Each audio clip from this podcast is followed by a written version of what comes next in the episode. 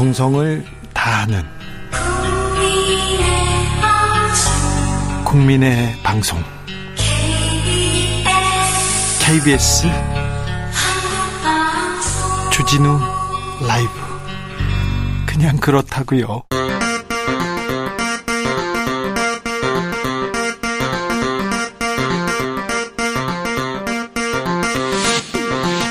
주진우 라이브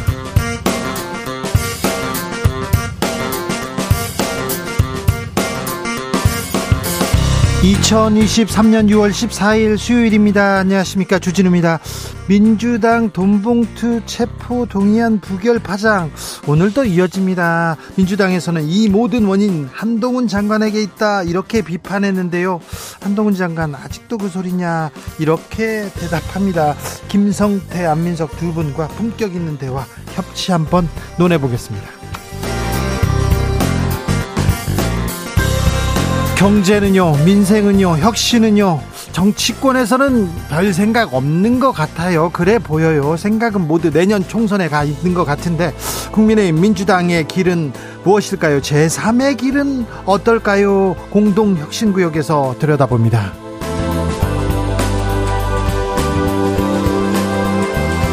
한중 외교 갈등 계속 커집니다. 중국 상 싱하이밍 대사 얘기 계속 얘기하는데 윤석열 대통령 아, 청나라 위안스카이까지 언급했다고 합니다. 과연 대통령까지 나설 일인지 이게 국익을 위한 일인지 고민이 커지는데요. 지금은 글로벌 시대에서 생각해 봅니다. 나비처럼 날아 벌처럼 쏜다. 여기는 주진우 라이브입니다.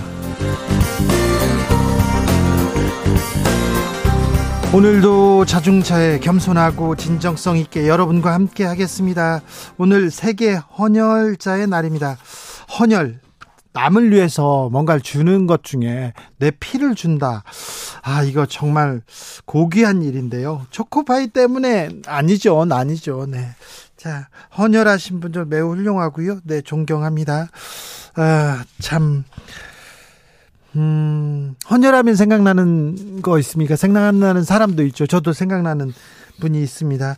아, 그런데, 아, 옛날 헌혈, 헌혈로 이렇게 생각나는 이야기, 어, 혈맹이라고 하죠. 피를 나는 혈맹. 그러니까, 어, 정말 정말 가까웠는데 지금은 이런저런 이유로 만나지 못하는 그런 사람, 그런 친구, 그런 추억도 조금 얘기해 주십시오. 안부도 좀 전하고 그러자고요.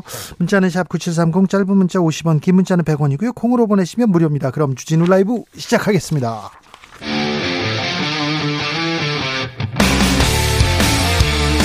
탐사보도 외길 인생 20년. 주 기자가 제일 싫어하는 것은?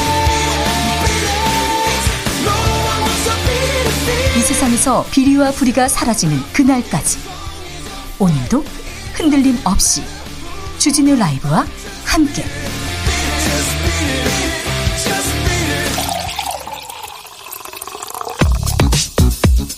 진짜 중요한 뉴스만 쭉 뽑아냈습니다. 주스 정상근 기자 어서 오세요. 안녕하십니까. 윤석열 대통령이 나서서 주한 중국 대사 비판 했습니다.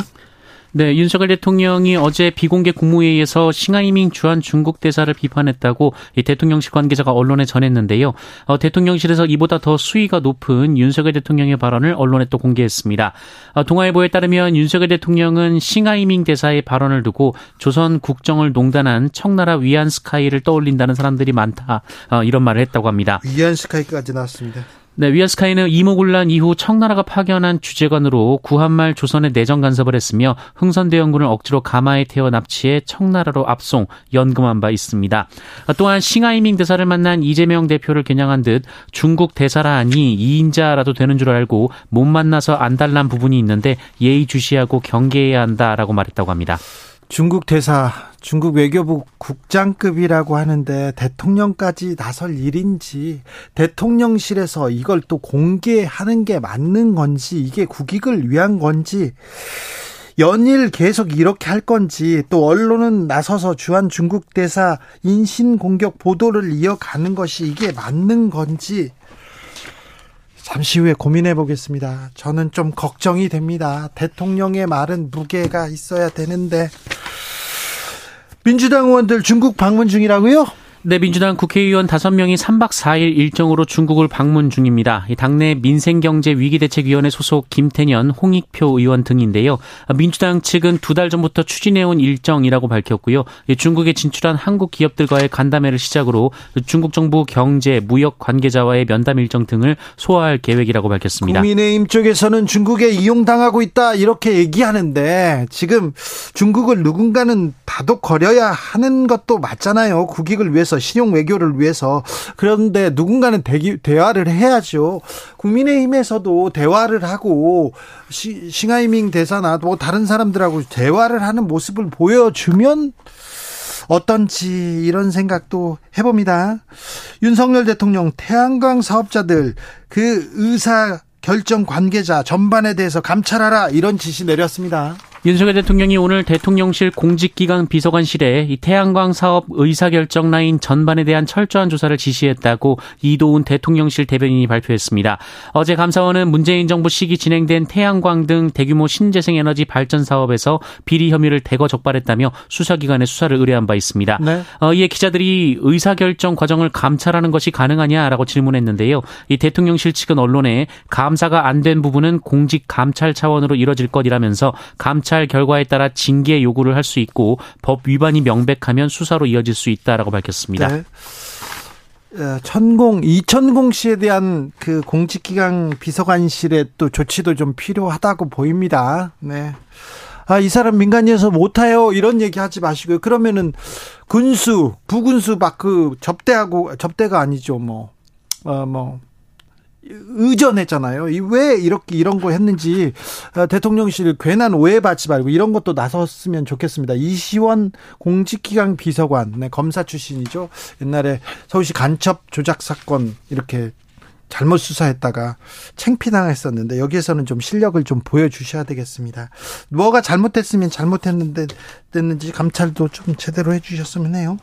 방통위는 KBS 수신료 분리징수 절차에 나섰습니다. 네, 방송통신위원회는 오늘 전체회의에서 KBS 수신료 분리징수를 위한 방송법 시행령 개정에 대한 안건을 보고받았습니다. 이 개정안은 전기요금과 공영방송 수신료 징수를 분리하도록 하는 내용을 담고 있습니다.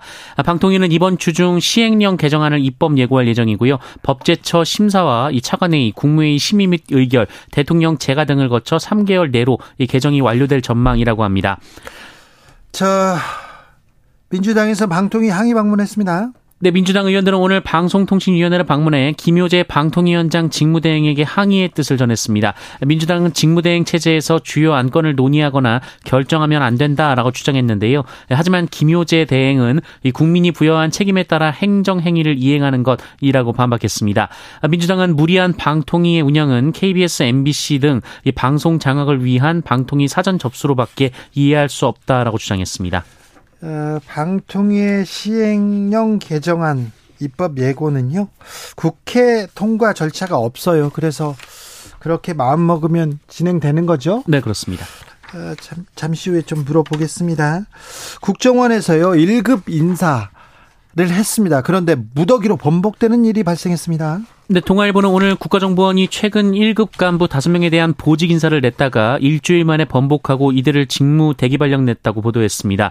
어, 인사를 제거한 윤석열 대통령이 국정원 특정 간부가 인사에 깊이 관여한 사실을 파악한 뒤 문제가 있다고 보고 이 뒤늦게 이번 인사를 뒤집었다라는 건데요. 인사를 내놓고 뒤집었네요. 네, 정보 당국의 고위 간부 인사가 대통령 제가까지 거친 뒤 번복된 건 이번이 처음입니다. 네, 이건 좀 문제가 있죠. 네, 동아일보는 인사 전행을 한 것으로 추정되는 간부는 이 김규현 국정원장의 측근이라고 보도했습니다. 이 간부는 지난해 9월과 11월 인사 때도 깊이 관여한 실세 중 한 명이라고 하는데요. 어, 그 자신도 번복된 1급 인사 명단에 포함돼 있었다고 합니다. 어, 그러나 이에 대한 투서가 대통령실로 들어갔다라는 건데요. 해당 간부가 김규현 원장과 국정원 차장들 사이에 칸막이를 치고 자기 사람을 요직에 앉혔다라는 보도 내용도 있었습니다. 어, 그러나 대통령실 측은 투서를 받은 적이 없다라고 밝혔습니다. 국정원에서 지난번 인사 때 김규현 국정 국정원장과 그 기조실장 간에 또 갈등이 있었습니다. 그래서 갈, 그 기조실장이 옷을 벗는 일이 있었는데 이번에는 또 다른 일, 국정원에서 무슨 일이 벌어지고 있는 걸까요? 참 신기한 일이 막 벌어지고 있는데 저희가 국정원 내부를 좀 들여다보는 그런 시간 갖겠습니다. 아, 전현희 국민권익위원장에 대한 감사 보고서 며칠 전 공개됐습니다. 그런데 감사 절차 문제가 있었다는 지적이 감사원 내부에서 나왔습니다. 네, KBS는 어제 전현희 국민권익위원장의 감사원 감사에 대해 주심이었던 조은석 감사위원이 감사 보고서 최종본을 열람도 하지 못했다는 주장을 했다고 보도했습니다. 열람하지도 않았는데 공개됐다고요? 네, 조은석 감사위원은 지난 12일 감사원 내부 게시판을 통해서 자신이 해당 건의 주심인데도 이 전현희 위원장에 대한 감사 보고서 최종본을 검수하는 과정에서 배제됐다라면서 9일 이 수정된 보고서를 검수하기 위해 기다리던 중 보고서가 이미 등록됐다는 사실을 뒤늦게 전달받았다라고 주장했다고 합니다. 어, 조은석 의원은 다른 감사위원 그 누구도 사전에 이를 알지 못했다라면서 헌법기관에서 있을 수 없고 있어서도 안 되는 일이 발생한 데 대해 망연자실할 따름이라고 밝혔다고 합니다. 감사원 보고 보고서를 감사위원들이 못 봤으면 그러면 다른 데서 봤다는 겁니까? 외부에서 봤다는 겁니까? 감사원의 독립성, 중립성이 지금 의심받고 있는데 아, 이런 일이 또 벌어졌네요. 네. 민주당에서는 국정조사 추진하겠다고 이렇게 얘기하고 있습니다. 아, 선관위, 음, 국민권익위가 선관위 조사하겠다고 했을 때 선관위가 감사원 감사는 못 받아도 선관위 조사는 받겠다 이렇게 했지 않습니까? 그런데 선관위가 현장 조사에 응하지 않고 있다 이런 얘기가 나왔어요. 네, 앞서 선관위는 감사원 감사를 일부 수용하겠다라는 입장을 밝힌 바 있는데요. 네. 어제 윤석열 대통령은 여당 전임 원내대표들을 만난 자리에서 선관위가 아직 정신을 못 차렸다라고 비판한 것으로 전해졌습니다. 어, 그리고 오늘 선관위에 대한 전수조사에 착수한 국민권익위원회는 선거관리위원회 조사를 위해 현장을 방문했지만 선관위가 조사에 응하지 않았다라고 발표했습니다. 어, 정승윤 국민권익위원회 부위원장은 이 선관위는 비협조적인 자세로 대응하고 있다라면서 감사원의 감사를 이유로 권익위 조사를 거부하는 상황이라고 밝혔습니다. 어, 그러면서 권익위 측은 이 선관위는 감사원의 감사를 전면적으로 수용하고 권한쟁의를 영원히 포기한다고 선언해야 이 권익위가 선관위의 조사 거부에 대한 수용 여부를 검토할 것이다라고 밝혔습니다. 지금 선관위에서 부정 채용이 있었습니다. 그런데 감사원이 나서고 권익위가 나서는데 권익위도 감사원도 좀 조사를 잘 못하고 있는 것 같아요. 명백한 부정이고 불법입니다. 그냥 즉각 수사하면 될 일인 것 같은데 아, 압수수색 검찰, 경찰 그 좋아하는 압수수색 지금 할 때인데 이럴 때 해야 되는 거 아닌가 이런 생각도 합니다. 선관위 잘못에 대해서 지금 정부가 빨리 일벌백계 해야 되는데 감사원도 권익위도 이게 뭐 하는 건지 왜 그러는 건지 참 국민은 납득이 안 갑니다. 정자동 호텔 개발 사업 특혜 의혹이 있다 이런 내용을 가지고 지금 수사에 나섰습니다. 검찰이 그런데 이재명 대표 피의자를 적시했다는 보도가 나왔습니다. 네, 지난 12일 이뤄진 검찰의 이 성남 정자동 호텔 개발 사업 특혜 의혹 관련 압수수색 영장에 민주당 이재명 대표가 피의자로 적시됐다는 보도가 나왔습니다. 이재명 대표 등에게 적용된 혐의는 배임 그리고 위계에 의한 공무집행 방해입니다.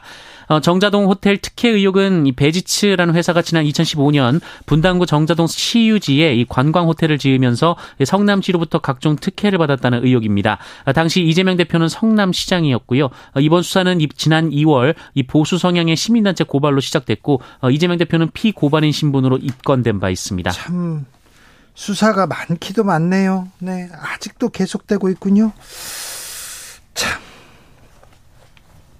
지켜보겠습니다. 참 열심히 수사합니다.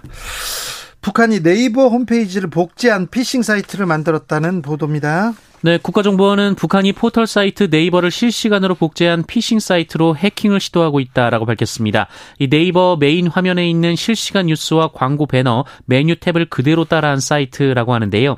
이 국정원은 사이트 외관만으로는 구분하기 어렵다면서 개인정보 탈취 가능성을 높이기 위해 공격 수법을 다변화한 것이라고 밝혔습니다. 앞서 북한은 네이버 로그인 페이지를 복제하는 방식으로 국내 이용자들의 아이디, 비밀번호 등을 탈취한 바 있습니다. 네. 용산구청이 12구 참사 유족과 단체를 막기 위해서 경찰 기동대 투입을 요청했습니다. 네, 용산구청이 박희영 구청장의 출근을 저지하는 이태원 참사 유족들을 막기 위해 경찰의 기동대 투입을 요청했다고 밝혔습니다. 또한 용산구는 구청장실이 있는 구청사 9층에 출입을 통제했습니다. 용산구는 지난 며칠 유가족이나 시민단체, 유튜버 등에 대한 출입 통제에 나서지 않았지만 오늘부터는 원활한 공무 수행을 위해 부득이하게 출입을 통제했다라고 밝혔는데요. 네. 이 박희영 구청장은 지난 7일 공황장애 등을 사유로 신청한 보석이 받아들여져 석방이 됐고 다음 날 부터 용산구에 출근을 시작한 바 있습니다. 유족들이 이렇게 반발하자 또 휴가 냈잖아요. 네, 9일과 12일 휴가를 냈고요. 어제 오후에 다시 출근해서 업무에 복귀했습니다. 네. 용산구청장은 월급을 꼬박꼬박 잘 받고 있다면서요? 네, 오늘 새벽 박희영 구청장이 용산구 내의 한 교회 새벽 기도에 나선 모습이 더 팩트에 포착돼 보도됐습니다. 어, 해당 교회는 참사 현장과 멀지 않은 곳에 있었다라고 하는데요. 이 더 팩트 기자의 취재에 박희영 구청장은 유가족분들에게 너무나 죄송하다면서 유가족분들을 위해 정말 기도를 많이 하고 있고 위할 수 있는 방법들을 최대한 찾고 있다라고 말했습니다. 아, 다만 유족들을 언제 만날 것이냐라는 질문에는 구속, 구속될 때 여러 가지 제한들이 있다라면서 피해자 측과 불필요한 접촉을 해서는 안 돼. 되지만이라고 말을 했다고 합니다. 네. 아, 박희영 구청장의 남편은 피해자 측이 면담 요청도 안 했고 만나자면 사퇴하라고 한다라고 주장했습니다. 아니 그런데 만나자고 했다. 그런데 만남을 지금 거부했다. 이렇게 보도가 나왔는데 박희영 구청장의 남편이 피해자 측이 면담 요청을 안 했고 만나면 사퇴하라고 한다. 이렇게 주 만나자고 했다는 건지. 네. 여기까지 하겠습니다. 주스 정상근 기자와 함께했습니다. 감사합니다. 고맙습니다. 세계 헌혈자의 날입니다. 헌혈 피에 대한 이야기 좀 전해주세요. 피와 같은 혈맹 같은 그런 얘기도 해주세요. 얘기합니다. 7605님, 전 매년 생일에 기념삼아 헌혈을 했습니다. 나름 뿌듯했습니다. 요즘은 헌혈하는 곳까지 멀고 나이 탓인지 컨디션도 안 좋고 그래서요. 쉬고 있습니다. 건강 회복하면 다시 헌혈하려고 합니다. 이렇게 얘기했는데 옛날에는 헌혈 차량이 곳곳에 많이 있었는데 학교에도 오고 그랬는데요. 저 학교에 와서 수업 빼, 빼, 뭐지? 헌혈하면 수업 안 들어가도 된다고 그것 때문에 친구들이랑 네, 했던 기억이 조금 있는데 이 우혜진님 코로나 때 시작한 헌혈 꾸준히 하고 있습니다. 아유 훌륭하십니다. 더불어 조혈 모세포 기증서약도 했습니다. 아이고 훌륭하십니다. 많은 분들이 참여했으면 좋겠습니다. 헌혈하면 저절로 건강 관리 하게 됩니다. 아 그렇죠. 임진현님 헌혈은요 예비군 훈련 시간도 줄여주고요 민방위 훈련 때 이득도 보고 좋았던 거 기억납니다. 지금 약을 먹고 있어서 헌혈이 안 된다고 해서 많이 안타깝습니다. 예. 1505님, 3년 전에요. 급성 골수성 백혈병이 발병했는데요. 하루에 수혈을 아, 네 팩씩 받고 있습니다. 지인들이 여기저기서 구해준 헌혈 증서 덕분에 큰 도움을 받았습니다. 그 일이 있은 후부터 18세가 된 딸아이가 길을 가다가 헌혈의 집이 보이면 꼭 헌혈을 하고 있답니다. 저는 이제 완치됐는데 다른 환자들에게 도움이 되길 바란다네요. 장하죠. 아이고 훌륭합니다. 아유 가슴이 따뜻해요. 이런 분들이 있어서 세상이 따뜻하게 이렇게 잘 돌아가는 것 같습니다. 4646님 저도 군입대 후 30년 넘게 헌혈을 해오고 있습니다. 100번 이상 했습니다. 그 과정에서 술, 담배 안 하고 있습니다. 최문태라는 한 친구는 제가 헌혈을 하고 있어 술을 안 한다고 하니까 다른 친구들과 만난 자리에서도 술, 담배 적극 방어해주는 고마운 친구입니다. 아, 네. 그 친구의 참 아, 훌륭한 친구를 두셨네요. 아, 본인이 이렇게 훌륭하니까 친구도 덩달아 이렇게 훌륭해진 거 아닙니까? 아유, 감사합니다. 교통정보센터 다녀올까요? 이현 씨.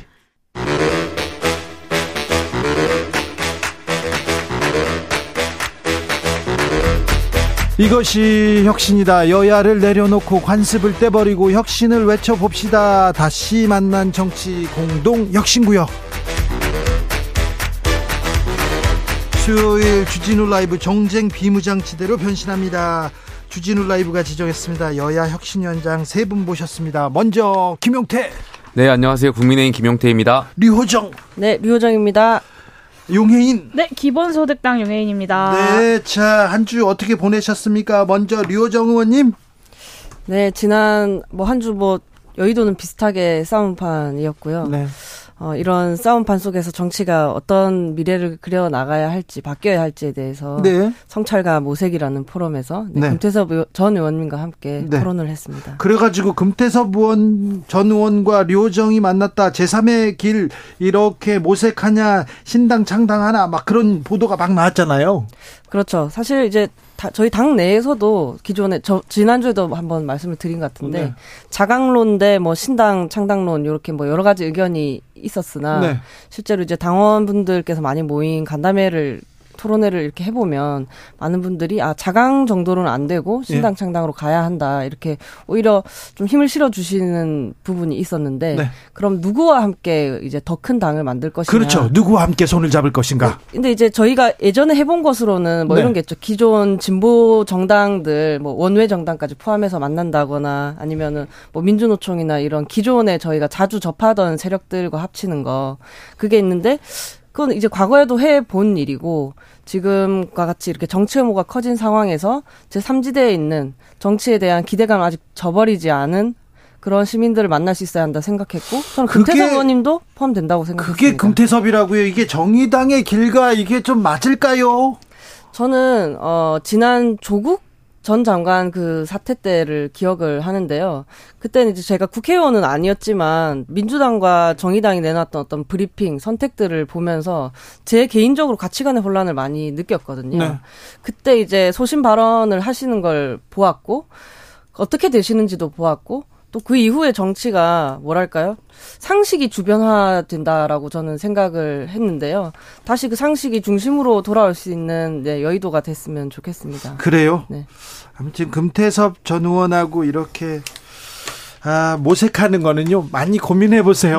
그냥 좀 걱정돼서 그렇습니다. 자, 김용태. 그런데 그, 요정 원 말씀처럼, 그러니까 신당 창당에 있어서 이상적이었으면 좋겠는데, 역사적으로 봤을 때가 쉽지가 않죠. 그러니까 제가 집중하고 싶고 관심 있는 부분은 양당이 공천을 어떻게 하느냐에 따라서 신당 창당의 성공 가능성이 좀 달라질 것 같아요.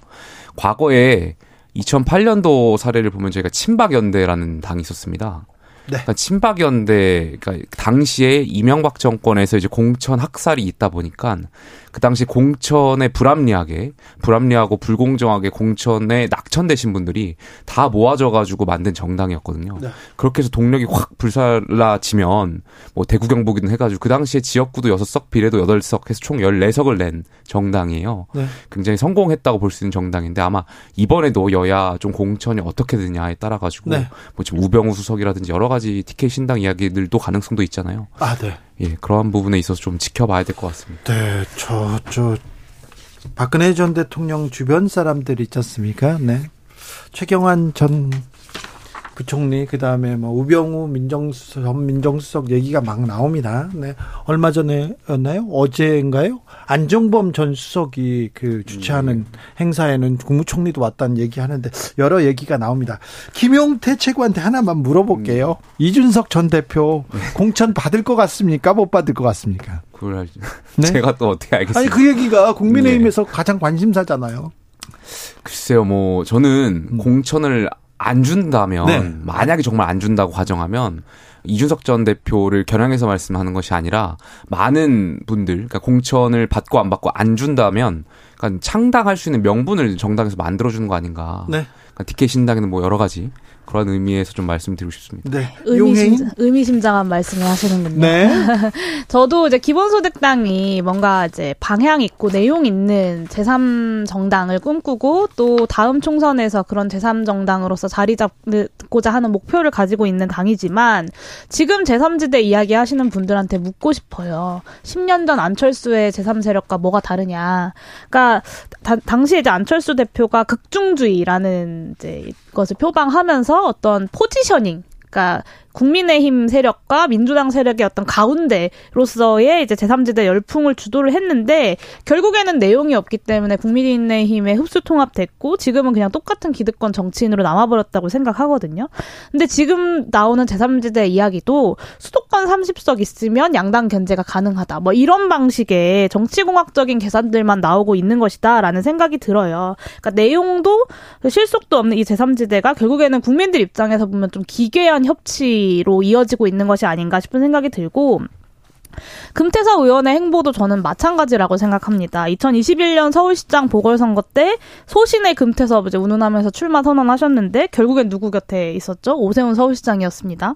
queer friendly한 서울을 만들겠다는 것을 공약으로 걸고 출마를 했던 사람이 성소수자의 존재에 반대한다라는 오세훈 후보를 지지했던 거죠. 그러니까 그런 국민들에게 그것이 어떻게 읽혔을까? 정말 새로운 정치의 모습으로 보였을까? 저는 의문이고 그것이야말로 사실 쟤만 아니면 돼라는 적대 정치와 이합 이합집산의 산물이 아닌가라는 생각이 들어서 지금의 제3지대를 고민하는 사람들에게 국민들께서 큰 기대를 하지 않는 것도 바로 그런 이유들 때문이다라는 생각을 하고 있습니다. 국민의힘 싫다, 민주당도 싫다, 제3지대 그러니까 그 무당파가 항상 존재합니다. 그 마음을 누가 얻을 수 있을지 어떻게 움직일지 참 네. 참 지켜보겠습니다. 아무튼 류호정 잘 돼야 되는데 걱정돼서 그래요. 저는 류호정 네, 네, 응원하는 류호정 의원이 잘 됐으면 좋겠어요. 네. 어, 한편에 음, 기사 이런 기사가 나왔습니다. 아, 민주당이 반기는 우병우 그다음에 국민의힘이 반기는 조국 전 민정 두 민정수석 얘기가 어쩔 수 없이 두 이렇게 붙어 다닙니다 이번 주에는 청년들은 어떻게 보셨을까요? 용혜인 저도 이제 2016년 당시에 그 추운 겨울에 이제 광장에 있었던 사람으로서 네. 사실 우병우 전 민정수석의 출마 소식을 듣고 정말 기함을 했습니다. 국정농단의 주역이라고 이렇게 그때는 지목받은 분인데요. 맞습니다. 사실 국정농단의 시작과 끝이 우병우 전 민정수석 아니었나요? 근데 이렇게 촛불을 통해서 온 국민이 함께 만들었던 상식이 불과 몇 년 사이에 이렇게 무너질 수 있다는 것을 어, 우병우 출마설이 보여주고 있다는 생각이 들고 세상의 시기가 이렇게까지 뒤로 갈 수 있나라는 생각을 합니다. 그래서 국민의힘에서 많은 인사들이 뭐 실질적으로 공천은 어렵지 않겠냐 이런 이야기를 하시지만 사실 원내대표들 간의 합의도 뭐말 말도 대통령 말 한마디면 뒤집어지는 상황에서 그런 여당 인사들의 말을 어떻게 믿을 수 있을까 국민들의 우려가 굉장히 정당하다라는 생각이 들고 어, 우병우 공천에 대해서 아주 신중하셔야 될 것이다라는 경고를 좀 국민의힘에 하고 싶습니다. 첫 번째로 개인적인 말씀을 드리면 사실 저는 뭐 좋지는 않죠. 이분들이 그러니까 두 수석께서 출마 전직 수석께서 출마한다는 것 자체가 국가나 국민을 위한다기보다는 무언가 개인의 어떤 억울함을 풀고자 하는 그런 복수 열전의 느낌이 있잖아요. 그러니까 이분들이 그 원내로 진입한다고 해서 우리 정치가 얼마나 더 나아질 것인가에 대한 의문이 좀 있는 건 사실입니다. 하지만 저는 늘 이 선거와 공천에 관련해서는 원칙적인 민주주의의 원칙적인 것을 좀 말씀드리고 싶어요. 네. 이두 분이 뭐 출마하는 것은 그 두 분의 자유 의지인 네, 네, 거고 개인의 자유입니다. 저는 늘 말씀드리지만 선출직 에 대한 것에 대한 판단은 저는 유권자의 몫이라고 생각해요. 네. 이분들이 뭐 경선을 하든 뭘 하든 당원이나 국민들이 이분들의 어떤 평가를 할 수 있는 시스템은 마련되어야 된다. 이런 말씀 꼭 드리고 싶습니다. 그렇지 않을 경우 네. 말씀드렸던 대로 뭐 조국 전 장관이라든지 우병우 전 수석이라든지 창당할 수 있는 명분을 계속 정당에 만들어 주는 거라고 저는 생각해요. 네. 창당. 뭐 나오시는 거야 어떻게 할 수가 없는데 저도 우병우 민정수석이 그 기사에 이렇게 제목에 뜬 걸 보고 내가 아는 그 사람이 맞나고 다시 검색을 해봤어요. 우영우 아닙니다. 네, 우병우. 네. 네. 그래서 어 우리가 이제 미래를 향해 나아가야 되는데 네. 이두 분이 이렇게 나서시게 되면 다시 한 10여 년 전으로 되돌아가서 과거에 발목 잡혀서 우리가 또 같은 싸움을 반복하지는 않을까, 정쟁을 반복하지 않을까 하는 생각이 들었고, 예, 가령 이런 거죠. 저는 좀 과격하게 과거의 망령이라고까지 표현을 했었는데, 그러니까 산업화 시대에 우리의 이, 이 대한민국을 이렇게 대, 이렇게 성장하게 만든 뭐 주역 혹은 민주주의 네, 민주화 시대에 그 민주주의를 이뤄낸 어떤 멋진 선배 그런 빛의 그러니까 빛의 영역에 있는 그런 모습이 아니라 그림자진 모습, 약간 뒤틀린 모습이 인물화되어서 이렇게 두 사람이 대표격으로 이렇게 나오게 되는 건가 하는 씁쓸함마저도 좀 있었거든요. 네. 조국 전 장관의 경우는 아, 지지자들이 있고요. 그리고 온 집안이 거의 도륙당했다. 그리고 하, 학교에서도 파면당했다. 그래서 갈 길이 없다. 그래서 새로운 길을 열어야 된다. 그런 지지층에 또 호소가 있는 것도 사실이에요. 뭐 호소는 있겠죠. 그런데 네. 그 호소에 응답하는 것 자체가 결국에는 그 지지층만을 위한 정치를 하실 거라는 전제잖아요. 그러니까 조국 전 장관이 어떠한 선택을 하실지 모르겠지만 글쎄요, 저는 지금 뭐 본인 때문에 어, 그런 자녀 입학과 관련해가지고 누군가는 대학을 입학을 못했잖아요. 공정하게 노력했지만 그렇게 어, 불법적인 위선적인 행동을 하면서 거기에 대한 먼저 참회가 뭐 선, 선 먼저 되어야 되지 않을까에 대한 생각이 있습니다. 조국 전 장관 측에서는 피해자는 없다 이렇게 얘기하고 있습니다. 용해인 대표. 네, 피해자는 없다는 것이 조국 전 장관의 입장이기도 하고, 뭐, 최근에 이제 그 파면이 되면서 다시 또 뉴스에 많이 등장하고 계신데요. 저는 뭐, 우병우 전 민정수석도 마찬가지고, 조국 전 장관도 마찬가지고, 뭐, 이 그분들에 대해서 출마를 해야 한다, 말아야 된다라는 이야기보다는, 어쨌든 정당이라는 것은 같은 세계관을 공유하는, 아, 사람들의 조직입니다. 그리고 정당이라는 것은 저는 하나의 세계관이라고 생각하는데, 그렇죠. 예, 이 하나의 세계관 시간을 이제 대한민국에서 어떤 방식으로 구현시킬 것인가를 두고 국민적 국민들 앞에 경합해서 이제 선택을 받는 선거 아니겠습니까? 네. 제발 다음 선거가 뭐 우병우 대 조국이냐가 아니라 대한민국이 나아가야 할 방향에 대해서 각자의 세계관 국민의힘의 세계관, 민주당의 세계관, 기본소득당의 세계관을 두고 경쟁할 수 있는 그런 선거가 되었으면 좋겠습니다. 싱하이밍 주한 중국 대사를 놓고 한중 외교 논란이 커집니다. 대통령이 연일 그 직접 비판에 나섬으로써 이 논란이 계속 커지고 있는데 이 부분은 어떻게 보십니까? 류호정.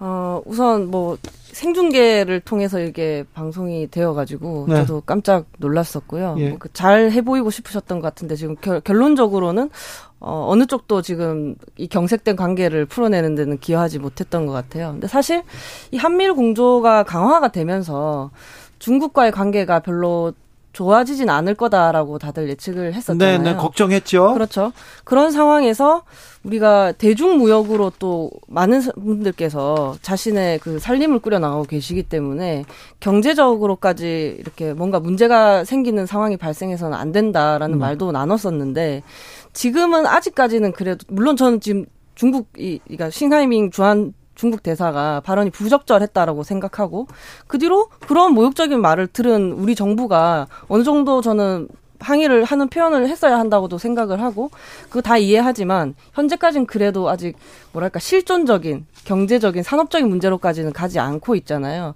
요 정도 선에서 어 수습을 하는 게 저는 좋겠다라는 생각이 들거든요. 그게 이제 마치 뭐랄까 반중 정서를 가진 어떤 좀 강성 지지층의 반발을 살 수도 있겠으나 사실 계속 정쟁화해 나가는 것은 국익의 관점에서 올바르지 않겠다라는 생각입니다.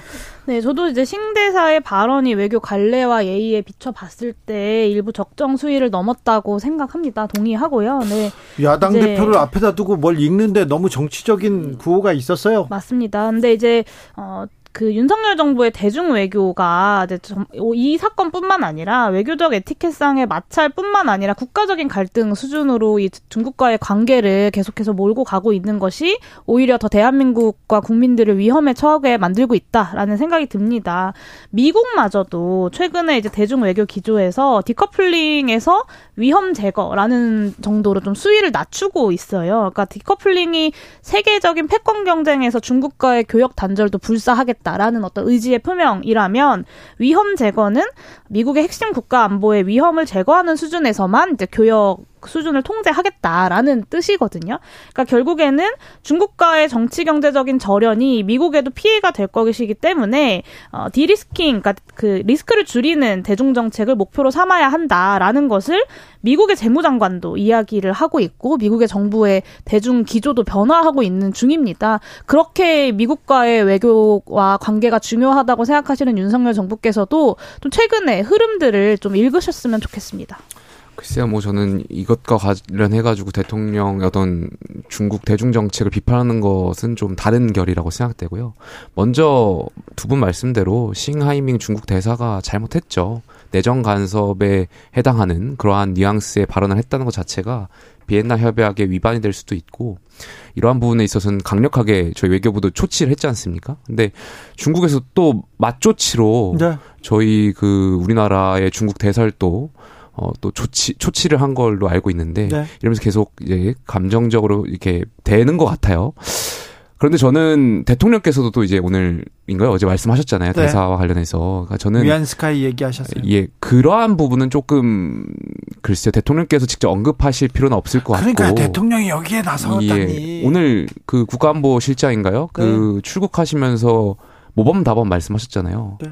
어, 국가의 안보를 총괄하는 자리에 있어서 중국 대사에 일거 뭐 왈가왈부하는 것은 적절하지 않은 것 같다라는 말씀하셨던 것처럼 대통령께서도 그러한 말씀을 좀 하셨으면 좋지 않을까에 대한 생각이 있고 네. 다만 싱하이밍 대사가 이제 우리나라에 온 지 3년 정도 된 걸로 알고 있어요. 저는 대사가 바뀔 이제 차례인 걸로 알고 있고 그렇다면 중국에게도 저는 물밑 대화를 통해 가지고 이렇게 중국 막 싱하이밍을 마치 페르소나 논 그라타를 하는 것처럼 해서 쫓아내려고 추방하려고 하는 모양새를 얘기도 너무 심해요. 여당에서 하는 것보다는 네. 중국한테도 싱하이밍 대사를 교체할 수 있는 명분을 줘야 되지 않나. 그러니까 추방할 거야 하는 것처럼 이제 여당에서 몰고 갈 것이 아니라 네. 어쨌든 이분이 이제 교체돼야 될 시기가 돌아오는 것 같고 그렇다면 여야 여당과 정부가 이제 물밑 대화를 통해서 자연스럽게 교체할 수 있게 할수 있게끔 하는 것이 또 외교잖아요. 네. 그래서 그러한 물밑 협상을 계속했으면 좋겠습니다. 외교적 방법 이런 얘기가 있는데 중국이 지금 서운하고 이것도 약간 삐져 있어요. 그러면은 정부에서 아 우리가 너희들 이렇게 너희들 너희들 이렇게 이렇게 잘 대하고 있다, 준비하고 있다, 존중하고 있다 이런 모습을 좀 예우를 좀 보여주는 게 좋을 텐데 지금 윤석열 정부 고위 관계자 그리고 정부 여당에서 조금 더 만나고 대화했으면 한다 이런 생각합니다. 이럴 때일수록이요. 그래야 이게 국익을 위해서 노력한다 이런 얘기도 좀 들을 텐데 어, 반중 정서에 편승해서 자꾸 때린다 이렇게 얘기가 나올까봐 이거 한한령 반중 정서 누구한테도 도움이 안 되잖아요. 저는 이 말씀 좀 드리고 싶은데 말씀하신 대로 대통령이 가장 우선에 두어야 하는 가치는 국민과 국익 아니겠습니까? 근데 대통령의 기분 나쁨에 국익이 왔다 갔다 해서는 안 된다라는 생각이 들고 네. 미국이 우리나라 대통령실 도청했을 때는 공식적인 문제 제기도 안 했습니다. 그러니까 친구라면서 두둔하기까지 했던 대통령실이 중국 대사의 발언에 이렇게까지 날뛰는 것이 참 대조적이다라는 생각이 들고 명백한 불법 행위에 대해서는 주권 국가의 최소한의 체면조차도 벗어 던지는 4대의 끝판을 보여주다가 중국 대사의 수위 높은 발언에 대해서는 아주 즉각적이고 공세적인 항의, 심지어는 대통령이 직접 나서서 이야기를 하는 것 자체가 윤석열 정부가 주요국 외교를 어떻게 하고 있는지 그 실체를 잘 드러내고 있다고 생각합니다. 그 요즘 이 2020년대를 살아가는 시민들 중에 뭐 친미, 반미, 반중, 친중 중에서 딱 골라서 그걸 구호로 외치는 시민들이 얼마나 되겠습니까? 아, 그러면 안 그렇잖- 돼요. 그렇잖아요. 사실 네. 이제 먹고 사니즘에 관한 관심이 제일 많은 거고. 네. 이 보수 지지층 내부에 왜 중국에게 더 강하게 얘기하지 않느냐라고 네. 볼멘 소리를 하시는 분들이 있을 텐데 네. 그 눈치를 봐서 또 이런 말씀들까지도 아마 하셨겠죠. 근데 네. 저는 정부 여당이 다수의 국민의 이익을 위한 선택을 해야 한다. 그 그러기 위해서는 이제 더 이상 수위 올리시는 건 적절하지 않다라고 생각합니다. 그래요. 뜨끔하게 한마디 할, 해야 된다, 할 때는 해야 된다, 알겠는데, 이제는 조금 더 이 감정 싸움으로 이렇게 계속 에스컬레이터 시키는 거는 그건 멈췄으면 좋겠어요. 특별히 대통령실 말입니다. 좀 부탁드릴게요. 네. 아, 이번 주 뭐, 최대 이슈이기도 했습니다. 정치권 뉴스 중에 윤관석, 이성만 의원 체포 등이한 부결 이, 이 뉴스, 이 소식, 이 사건 어떻게 접하셨어요? 곁에서 용해인 네, 뭐 야권에서도 다들 이제 부결될 줄은 몰랐다 네. 이런 분위기가 좀 많이 이번엔 가결될 수. 있다 이렇게 얘기 나왔잖아요. 네, 류호정 의원님도 모르셨죠? 아니 저는 부결될 줄은 몰랐다라고 하는 하는 분위기를 몰랐어요. 그래요? 그렇죠. 저는 좀 그냥 아, 아니, 부결이 아니라 가결. 네네 가결을 시, 시킬 것 같았다라고 네. 다들 예상하다가 이제 그것이 깨진 거잖아요. 네. 근데 저는 그 생각이 말이 아, 안 부결될 줄. 아- 알았군요. 네, 부결될 줄 알고 있었어요. 네, 네. 저는 이제 두 가지 생각이 사실 그날 현장에 있으면서 들었는데 하나는 한동훈 장관의 태도는 너무 부적절하다 장관으로서라는 생각이 많이 들었습니다. 사실 20명의 명단을 공개하지도 못하면서 피의 사실 공 대표를 뭐 증거도 없는 걸 가지고 하면서 의원들을 겁박하는 태도는 국회에 대한 존중이 전혀 없는 태도였다라는 생각이 들었고 두 번째는 사실 민주당이 이 돈봉투 의혹에 대해서 단호하게 대처를 좀 잘 못하지 않았습니까? 그러니까 이게 정말로 부결된 것에 대해서 국민들한테 설명을 하려면 최소한 그때부터 단호한 대처들을 통해서 이것이 정말로 검찰의 무리한 수사였다는 것을 설명이라도 할 수 있어야 되는데 부결에 대해서 제대로 설명 이유 를 설명조차 못하고 있는 모습이 과연 좀 국민들께 신뢰를 회복할 수 있는 모습일까? 오히려 부결을 시킬 거면 좀 더 분명하게 이유를 설명하는 모습이 좋지 않았을까라는 생각이 듭니다. 어, 그런 측면이 있네요. 그러니까 저는 부결 가결 뭐 예상은 못했지만 부결될 수도 있었다라는 생각은 했었어요. 예? 왜냐하면 뭐 이걸 약간 법률적인 측면에서 뭐 선악의 개념으로 말씀드리려고 하는 것이 아니라 아, 첫 번째로는 그 윤관석 이성만 의원이 탈당했을 때 예. 자진 탈당했을 때 그 당시 언론 기사를 생각해 보면 이재명 대표가 뭐 설득했었다라는 식의 기사가 나왔었어요. 음. 그 설득했을 때 분명히 뭔가 이야기가 오갔겠죠. 그냥 자진해서 탈당했겠습니까? 아무래도 이 두 분이 당시에 민주당을 탈당할 때는 분명 이런 얘기를 하시지 않았을까에 대한 추측이 있어요. 당연히 체포 동의안이 곧 올 거고 그럼 당 차원에서 우리를 어떻게 보호해 줄 것이냐라는 식의 대화가 오가지 않았겠어요? 그럼 이재명 대표 가 여기에 대해서 어떤 이야기를 했지 않았을까에 대한 제 추측이 있었고 분명히 그 탈당할 때쯤 이 체포 동의안에 대한 어떤 방안이나 어떤 시나리오가 세워졌을 것이지 않았을까에 대한 추측으로 첫 민주당이. 그렇게 자, 유기체처럼 잘 굴러가지 않을 것 같은데요. 어, 뭐 지금 신명이 분위기, 장악했으니까요. 지금 당 분위기가 그- 그렇게 됐을까요? 두 번째는 말씀하신 대로 이성만 윤관석 의원이 체포동의안이 통과돼서 정말 극단적으로 가정했을 때 영장실질심사가 통과되면 이분들이 수사기관에 가서 뭘 불지 모르는 거 아니에요. 그 말씀하셨던 그 20여 명의 녹취록에 나오는 누군지는 모르겠습니다만 그 의원들 얼마나 떨고 있었겠어요. 당연히 부결에, 그러니까 뭐- 뭔가 이분들이 국회의원으로서의 어떤 국민을 대표하는 그 국회의원의 공직에 대한 투표보다는 본인들의 안위와 신변을 위한 투표를 하지 않았을까. 그래서 부결표를 던졌지 않았을까에 대한 생각이 있고 세 번째는 이재명 대표와의 체포동의안과의 어떤 형평성 문제인 거죠. 그러니까 이재명 대표 체포동의안은 부결시켜 놓고 이 두 분에 대해서는 가결한다.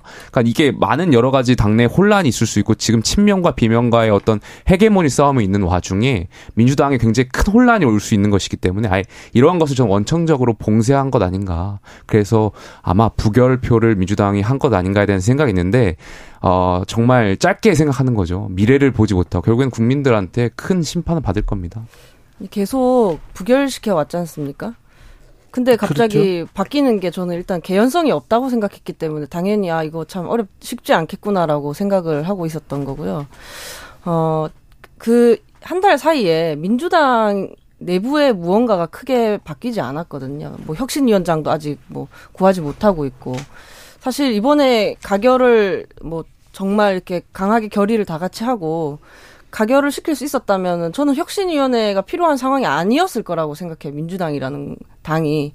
근데 지금 뭐 크게 바뀐 것이 없는 상황에서 갑자기 민주당이 태도를 바꿔서 그간의 표결 결과를 뒤집을 수 있다? 저는 그냥 그렇게 생각하지를 않았었습니다. 네. 저는 이렇게 좀 다르게 생각하는 건 제가 이재명 대표라면 어쨌든 이재명 대표의 사안은 굉장히 그 당시에 체포동의안은 법리적으로 어, 굉장히 다툼의 여지가 많은 내용들이었잖아요. 대장동의 배임, 그러니까 뇌물이 아니라 배임 혐의도 그렇고 성남 FC 건도 그렇고 사실은 정말 이게 유죄냐라는 의구심이 많이 드는 내용들이었고 그래서 이제 다- 당시에 저도 이제 반대 표결을 했었는데 그렇다면 이런 어떤 개인의 어떤 돈봉투 혹은 뇌 뭐 이렇게 돈봉투 부적절한 정치 자금에 대해서는 단호하게 어, 체포동의안을 가결시키는 게 사실 이재명 대표 입장에서는 내 사안과는 분명히 다르다라고 말할 수 있는 좋은 명분이 되지 않았을까. 아니죠. 지금 민주당 상황이 그렇지가 않습니다. 아, 저는 그렇게 생각하지 친명과 않고 비명 간에 지금 그런 굉장히 면에서 이재명 대표 체제를 유지할 것이냐 말 것이냐 가지고 대표를 싸우고 있는 지키기 와중에 위해서 이렇게 아니, 표결했다라는 것은 너무 뇌피셜이다라는 말씀을 드리는 말씀하셔가지고 민주당 그렇지 않아요. 제가 언제나 이렇게 이야기했고 아니요, 원칙에 따라서 동의할 수 말씀 없어요. 네. 말씀드렸습니다. 아, 좋습니다. 그런데 아, 이번에 음, 투표 있어요. 네, 네. 뭐 가결 부결 다 좋은데 결국 한동훈과 민주당의 대결로 또 압축이 됩니다. 그 이후에도 한동훈 너는 민주당에게 모욕감을 줬어 이런 얘기를 하고 아, 한동훈 같은 경우 모욕 얘기 말고 내가 틀린 얘기를 해라 그러면서 또 설화가 이어집니다.